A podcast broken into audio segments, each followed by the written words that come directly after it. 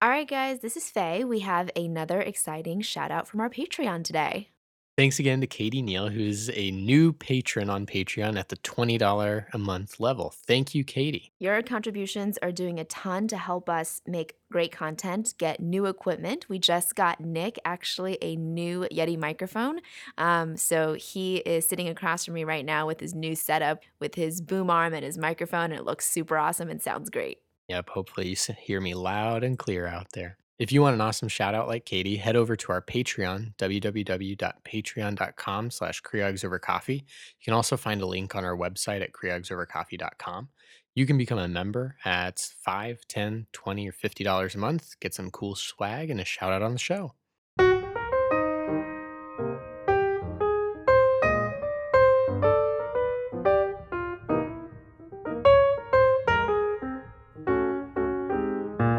All right, guys, welcome back. This is Nick, This is Faye. and this is Creogs over, coffee.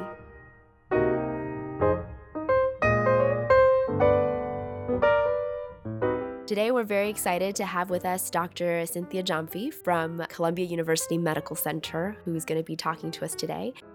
Dr. Gyamfi is the Ellen Jacobson Levine and Eugene Jacobson Professor of Women's Health in Obstetrics and Gynecology at the Columbia University Medical Center. Welcome, Dr. Gyamfi. Thank you. Thanks for having me. All right, so Dr. Gyamfi, we're here in Las Vegas at SMFM's annual meeting, and one of the things we've asked all of our guests so far is what are you most excited about for this meeting?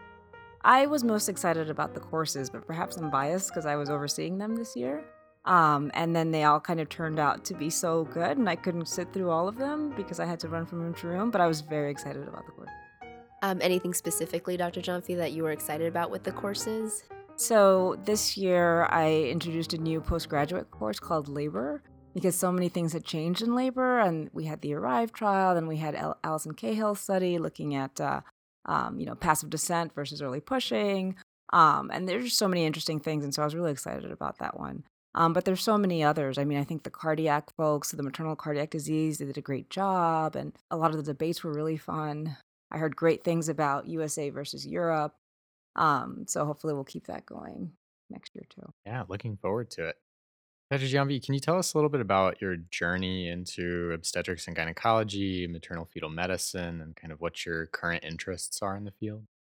Oh, it's it's actually a really interesting or maybe typical story in that I didn't think I was going to do OBGYN when I went to medical school. I was pretty sure I was going to do some medicine subspecialty. And so I put OB as my first rotation in the third year and I loved it.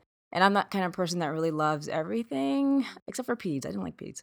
Um, but then, um, so I ended up loving OB and surgery, and then it was very difficult for me to pick between the two.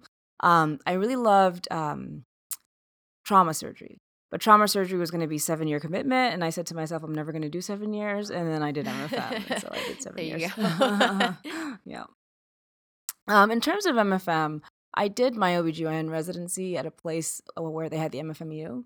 And it was in Miami, University of Miami. And there were so many high risk patients. Back then, we had about 10,000 deliveries a year. I would say at least 90% of them were high risk. And so, in thinking about what I was going to do, I really uh, couldn't imagine myself doing anything else, which is funny because I didn't apply on time. So I just assumed I was so tired from residency. I was we were kind of pre 80 hour work week and I was just exhausted. And so chief year came and I applied for an academic generalist job actually in, in New York because I was ready to move to New York City. And so I got there and they looked at my CV and they said, um, You're not going to apply for the academic generalist job. And I said, I'm not. And they said, No, you're applying for MFM. And I said, I am. And so that's exactly what happened. As, soon as I got home, I was like, Oh my God, I need to apply for MFM. What was I thinking? And that's how. Dr. Gyamfi, can you talk to us a little bit about your current interests in, in MFM and uh, how you got to the, how you got there? Well, I've always been interested in clinical trials from that exposure to MFMU as a medical student and a resident. Um, and so that was the way I started to think of questions. And it doesn't necessarily matter what the question was, but the way to answer it would be with a randomized trial. Uh, and when I was in training, both through medical school, then residency, and even fellowship, there was a lot of discussion about antenatal corticosteroids. Should we do rescue course? When I started, we were doing multiple, you know, weekly courses, and then we stopped doing that, and then we started doing rescue. And to me, it was just such an interesting question. Uh, and so I always, you know, thought of those types of things and was able to, you know, develop a randomized clinical trial. The other piece, which um, it's funny, I always hesitated away from statistics because when I was in college, you know, the rumor they were too hard, and then in med school, I was like, nah. So I always kind of did the bare minimum, but turns out that during my fellowship was when I realized how much I loved stats and I wanted to know more and more. And then actually, as a faculty member, I ended up getting a master's in biostatistics um, to kind of round everything out. So I do a lot of perinatal epidemiology, um, clinical trials. As the PI for the MFMU, we have about eight trials going on at the same time. So that's a lot of fun. And I get to do stats for my fellows and little projects. That's kind of Is there any kind of counseling or advice that you have for your fellows or for residents, people in training about coming up with those questions that are so interesting or important?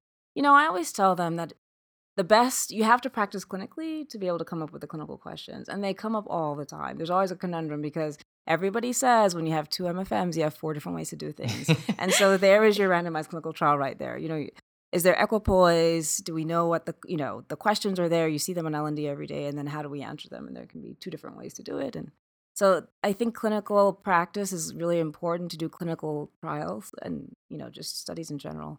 Um, but that's where my questions come from. I can still recall the conversation I had with my fellow who presented at the oral plenary on what her research was going to be.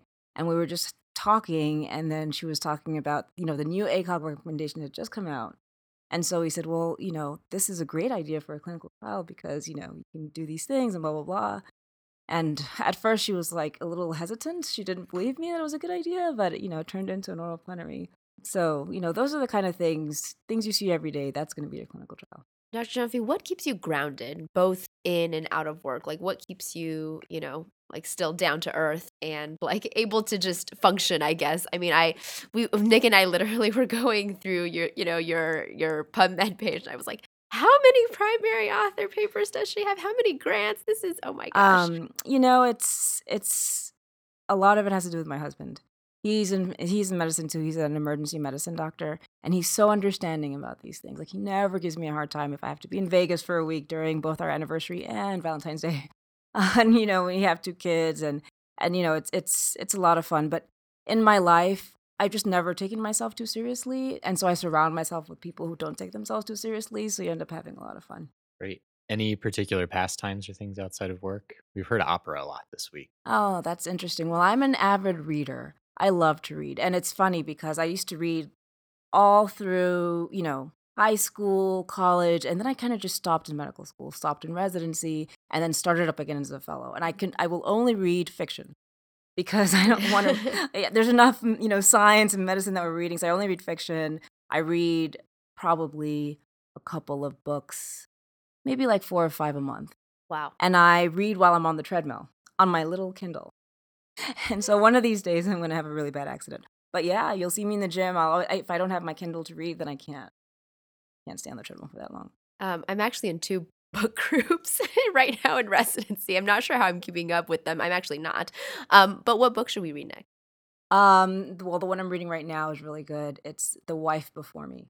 Ooh, okay. Yeah, it's really good. And it's funny because when you read it on a Kindle, you just can't remember the titles anymore because you don't have a book. Yeah, yeah. It's like it's So I not was like, sitting on your "What's the name bedside table in the same way. Yeah, it's a good one. Well, thank you so much, Dr. Gyamfi, for taking time and coming onto our podcast with us. Once again, I'm Faye, I'm Nick. and this is Creogs Over Coffee. So, guys, if you enjoyed the podcast today, if you have any questions, comments, things you want to share with us, reach out to us online. Our website's www.creogsovercoffee.com. Our Facebook is at Creogs Over Coffee, and our Twitter is at Creogs Over Coffee, number one. And if you want to give us some support in exchange for a shout out on the podcast or some cool swag, you can find us on our Patreon at www.patreon.com slash Creogs Over Coffee. You can find us anywhere you get a podcast iTunes, Spotify, Google Play, wherever. And if you want to reach out to us with a specific question or you feel like we got something wrong on our last podcast, go ahead and email us at creogsovercoffee at gmail.com.